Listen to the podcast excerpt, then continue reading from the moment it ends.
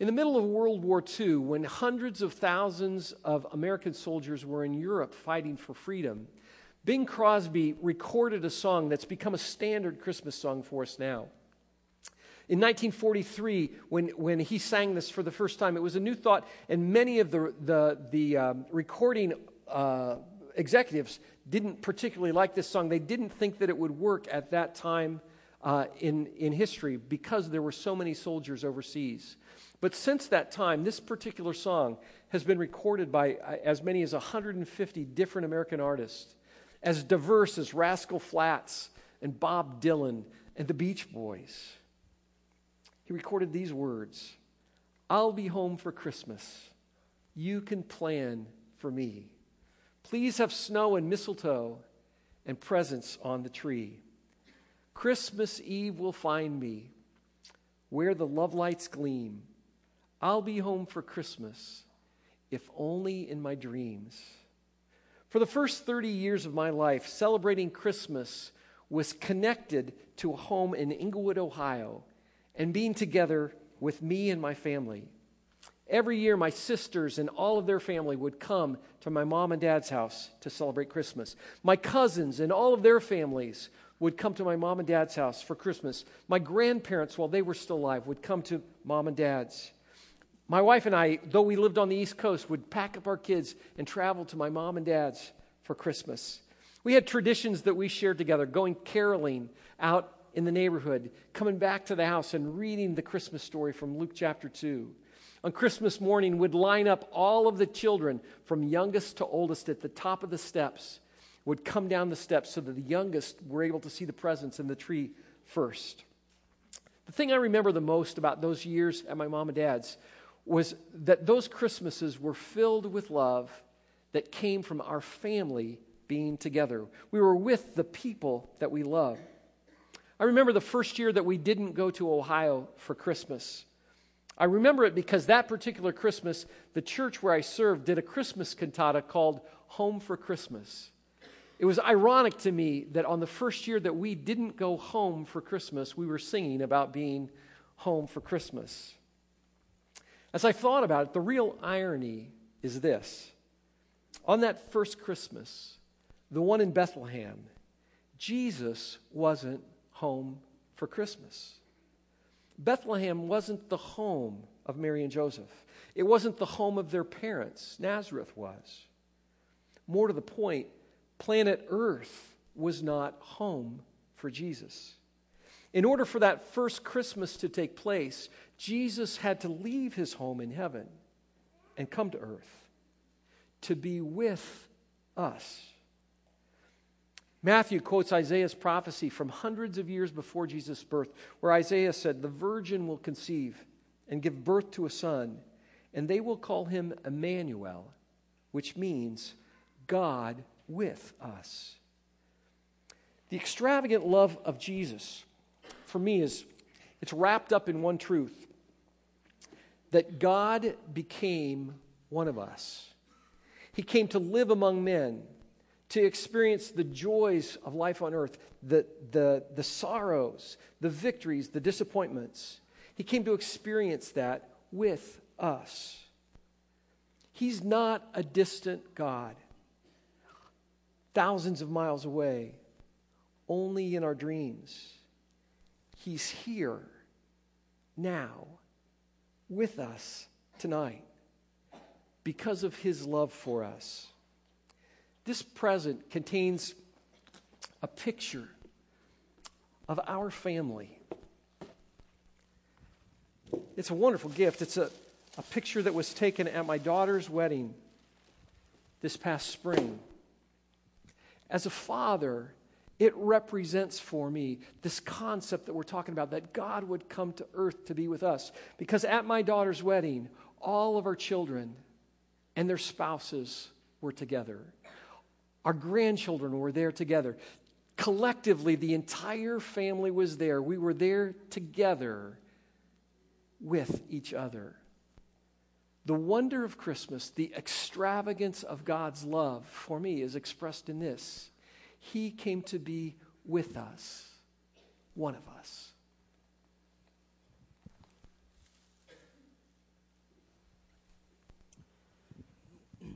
If, um, if you know me, you've probably figured out that I'm kind of a word guy. Uh, words have always been fascinating to me. Matter of fact, when I was in elementary school, we used to have to uh, uh, go to this thing called the dictionary. Did you ever have one of these? And you'd have to write down the definition of words. Do, do you remember doing this? I don't know if that still happens in school or not with the, the internet and all that, but when I was a kid, it would take me forever to do my homework at elementary school because I'd get lost in the dictionary. I know that's super weird to say, but I would lo- I love just looking up words. I'd get lost. I'd go random words. Words are fascinating to me and have always just meant something to me. Actions can be misinterpreted, and, and emotions, quite frankly, sometimes are hard to, to figure out or get right. But words have the ability to, to convey meaning that is precise and exact. I know it doesn't always work that way, but that's why we have words, and that's a powerful, powerful thing. So it's, it's interesting as we talk about uh, God's extravagant love for, for me, the, the thing that I think of is the fact that not, not only did Jesus come to be with us, but he came to give us his word, literal words. Like, like God, in word form, told me everything I need to know to figure out what it means to have this relationship with him. That's an amazing thing to me that God gives me words. In, John 1 1, the gospel writer starts with these words. He says, In the beginning was the Word, and the Word was with God, and the Word was God. Jesus came to, to be present with us, but he also came to give words. Uh, the, the Apostle Paul picks up this idea in 2 Timothy 3. He says this He says, But as for you, continue in what you have learned and what you've become convinced of, because you know those from whom you've learned it and how from infancy you have known the Holy Scriptures. Those are words, which are able to make you wise for salvation through faith in Christ Jesus. All Scripture is God breathed and useful for teaching, rebuking, correcting, and training in righteousness, so the servant of God may be thoroughly equipped for every good work. See, see God showed his extravagant love for me, not only in coming to earth, not only in redeeming me from sin and death, but in telling me exactly what I need to know in order to figure out how to live in this relationship with Him. It's through God's literal words that I learn who I am, what my purpose is. Matter of fact, Paul, in his letter to the Ephesians, he says it like this says, Long before he laid down earth's foundations, God had us in mind. He had settled on us as the focus of his love, to be, made, to be made whole and holy by his love. Long, long ago, he decided to adopt us into his family through Jesus Christ. What pleasure he took in planning this. He wanted us to enter into the celebration of his lavish gift giving by the hand of his beloved Son. Because of the sacrifice of the Messiah, his blood poured out on the altar of the cross, we're a free people, free of penalties and punishment chalked up by all of our misdeeds. And not just barely free either, abundantly free. God thought of everything, provided for everything we could possibly need, letting us in on the plans he took such delight in making. He set it all out before us in Christ a long range plan in which everything will be brought together and summed up in Him. Everything in deepest heaven, everything on planet Earth. Catch this part. It's in Christ that we find out who we are and what we're living for. Long before we first heard of Christ and got our hopes up, He had His eye on us, had designs on us for the glorious living, part of the overall purpose He is working out in everything and everyone to make you intelligent and discerning in knowing Him personally your eyes focused and clear, so you can see exactly what He is calling you to do. Grasp the immensity of this glorious way of life He has for His followers. Oh, the utter extravagance of His work in us who trust Him. Endless energy, boundless strength. So, in my uber cool gift bag here, this is what says God's extravagant love to me. That He gave me words so I would know exactly what it looks like to live a relationship with Him. So for me, when I think of the word love, I think of action.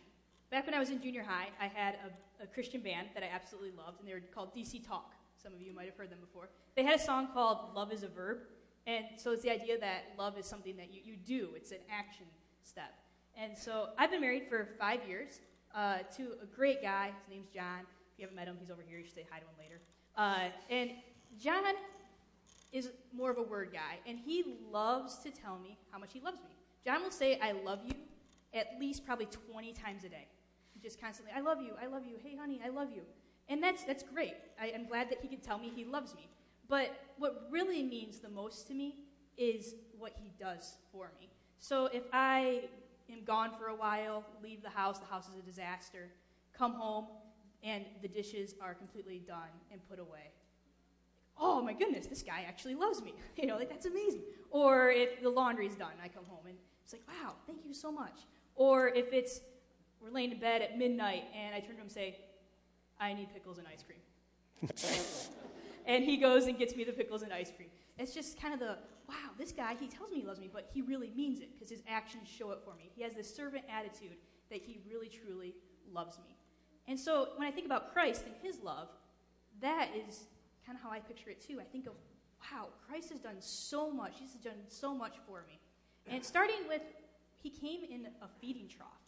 He came in like one of the lowliest places. And that's just amazing to me. The God of the universe would come in that kind of a way. And then we fast forward 30 years when Jesus begins his ministry and he starts to heal people. He's feeding people. He starts to hang out with 12 ordinary men, 12 guys that we probably wouldn't give a second look at. And he spends all his time with these guys. And in, in John chapter 13, John records an account that happened with Jesus and those 12 guys, his 12 disciples. And so in John 13, 1, it says, It was just before the Passover feast. Jesus knew the time had come for him to leave this world and go to the Father. Having loved his own who were in the world, here's a phrase I want you to catch, he now showed them the full extent of his love. Now, this chapter goes on to tell us that Jesus then stood, grabbed a towel, wrapped it around his waist, and bent down with a basin of water and started washing the disciples' feet. Their nasty, disgusting, stinky feet. And he knelt down and started to wash them. That is amazing to me that, that here is the King of Kings, the Lord of Lords, and he's kneeling down in a servant position, washing their feet. That shows the full extent of his love. And that, that act, it also is a, a foreshadowing of what was to come in just a matter of days, a foreshadowing of that humility that he was about to do as he gave up his life on the cross for us. That Jesus would come to earth just to give his life for me because he loves me so much. It's, it's incredible. And Paul records a little bit of that, kind of describes a little bit of that action and that humility for us in Philippians 2 5 through 8. He says, Your attitude should be the same, of, same as that of Christ Jesus, who, being in the very nature God, did not consider equality with God something to be grasped, but made himself nothing, taking the very nature of a servant, being made into human likeness. And being found in appearance as a man, he humbled himself and became obedient to death, even death on a cross. So, Rick, if you could hand me my present there. Bending over is a little difficult these days. Thank you. Merry Christmas. Uh, so when I, when I think about love and Christ's extravagant love for me, I think of his, his servant attitude and what he did for me. So I have my basin and my towel here. And so Christ, when he came, he went from just healing people, that's amazing. Whoa. Hey, thank you. So that's incredible. And then to go from, from that to washing the disciples' feet to dying on the cross for our sins. That is absolutely incredible for me. That, that is extravagant love for me. No matter how you're wired, I hope you have a sense tonight of the incredible sense of love that God has for you, His extravagant love for you. Whether, whether that's the concept that, that He is with us, among us that he came to be among us. Whether it's that, that he expressed his love in words that, that we can grab onto, that, that, that are so clear for us. Whether it's love that's expressed in the model of Jesus' service for us. God loves you. That's the message of Christmas, his extravagant love for us. One of the things that I think kids in particular are most excited about at Christmas time is love expressed through presents, right? Through the gifts that are there. Um, gifts, uh, gift giving, gift receiving is, a, is an incredible part of Christmas. It brings joy, it brings fulfillment. It's the expression of love that we have one for another. Do you ever wonder why we give gifts at Christmas? There are really two reasons that come through. One is that in the story of Jesus' birth, we see this picture of the wise men coming from the east, thousands of miles away, and bringing to this, to this baby, to this young child, gold, gifts of gold and frankincense and myrrh, incredibly valuable gifts that God would use to help take care of their family probably for a number of years. That's one of the reasons why we give gifts. But probably more important than that is this concept that at Christmas time we understand that God is the author of every good and perfect gift. That God is the one who gave his son. John records it this way He says, For God loved the world so much that he gave his only son to die for us, to redeem us, to save us, to give us everlasting life. We have an opportunity tonight to live out that gift giving in an incredible way, to, to be extravagantly generous night, tonight, and to change the lives of some people that we don't know in another part of the world. For the last month or so, we've been talking about the opportunity that we have to plant a church in Ecuador, to be involved in going into a community where there is no church currently, there's no presence of Jesus. It's a dark place. It's a broken place. There are children there without any, um, without any opportunity to get medical care, without any opportunity uh, to, to learn, to be educated. There are children that are, that are really kind of raising themselves at a very young age without much clothing, without, uh, without shoes. They're in extreme poverty. And, and we're going to take an offering tonight to help plant a church in that place and to help provide for the needs of about 150 children for a couple of months in that community while, uh, while that church takes off, and we have an opportunity then ultimately to be more involved longer term to help there. There are families in this community that are devastatingly poor. They live in shacks that are on stilts that cover the sea, shacks without any electricity, without any plumbing. It's a dark place, a dark place spiritually. This Christmas, we want to give the gift of Jesus to that community in Ecuador.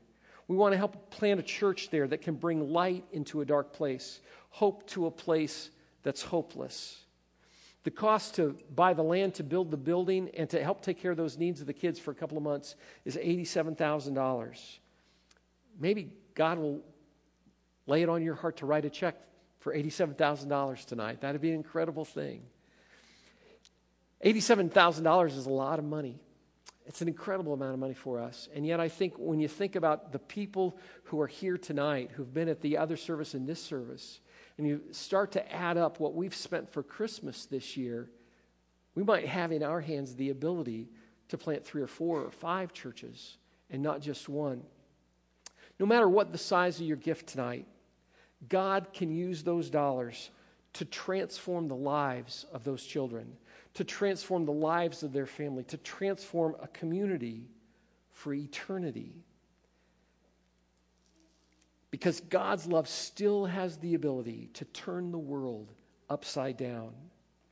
I'm going to pray and I'm going to ask God to, to bless our gifts. Then the ushers are going to come down and they're going to pass baskets down each row. It's my prayer that you'll give generously, that you'll give sacrificially this Christmas, and that those gifts will help change the lives of Ramon and Miguel, of Roberto and Maria, of Gabriella and Anna. Let's, let's pray just now.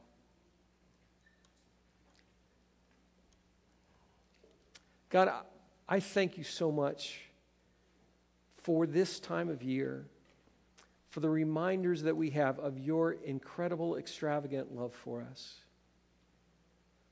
God, I'm so grateful that we live in a place that, that has such affluence, material blessings, that we have the ability to give freely in so many directions.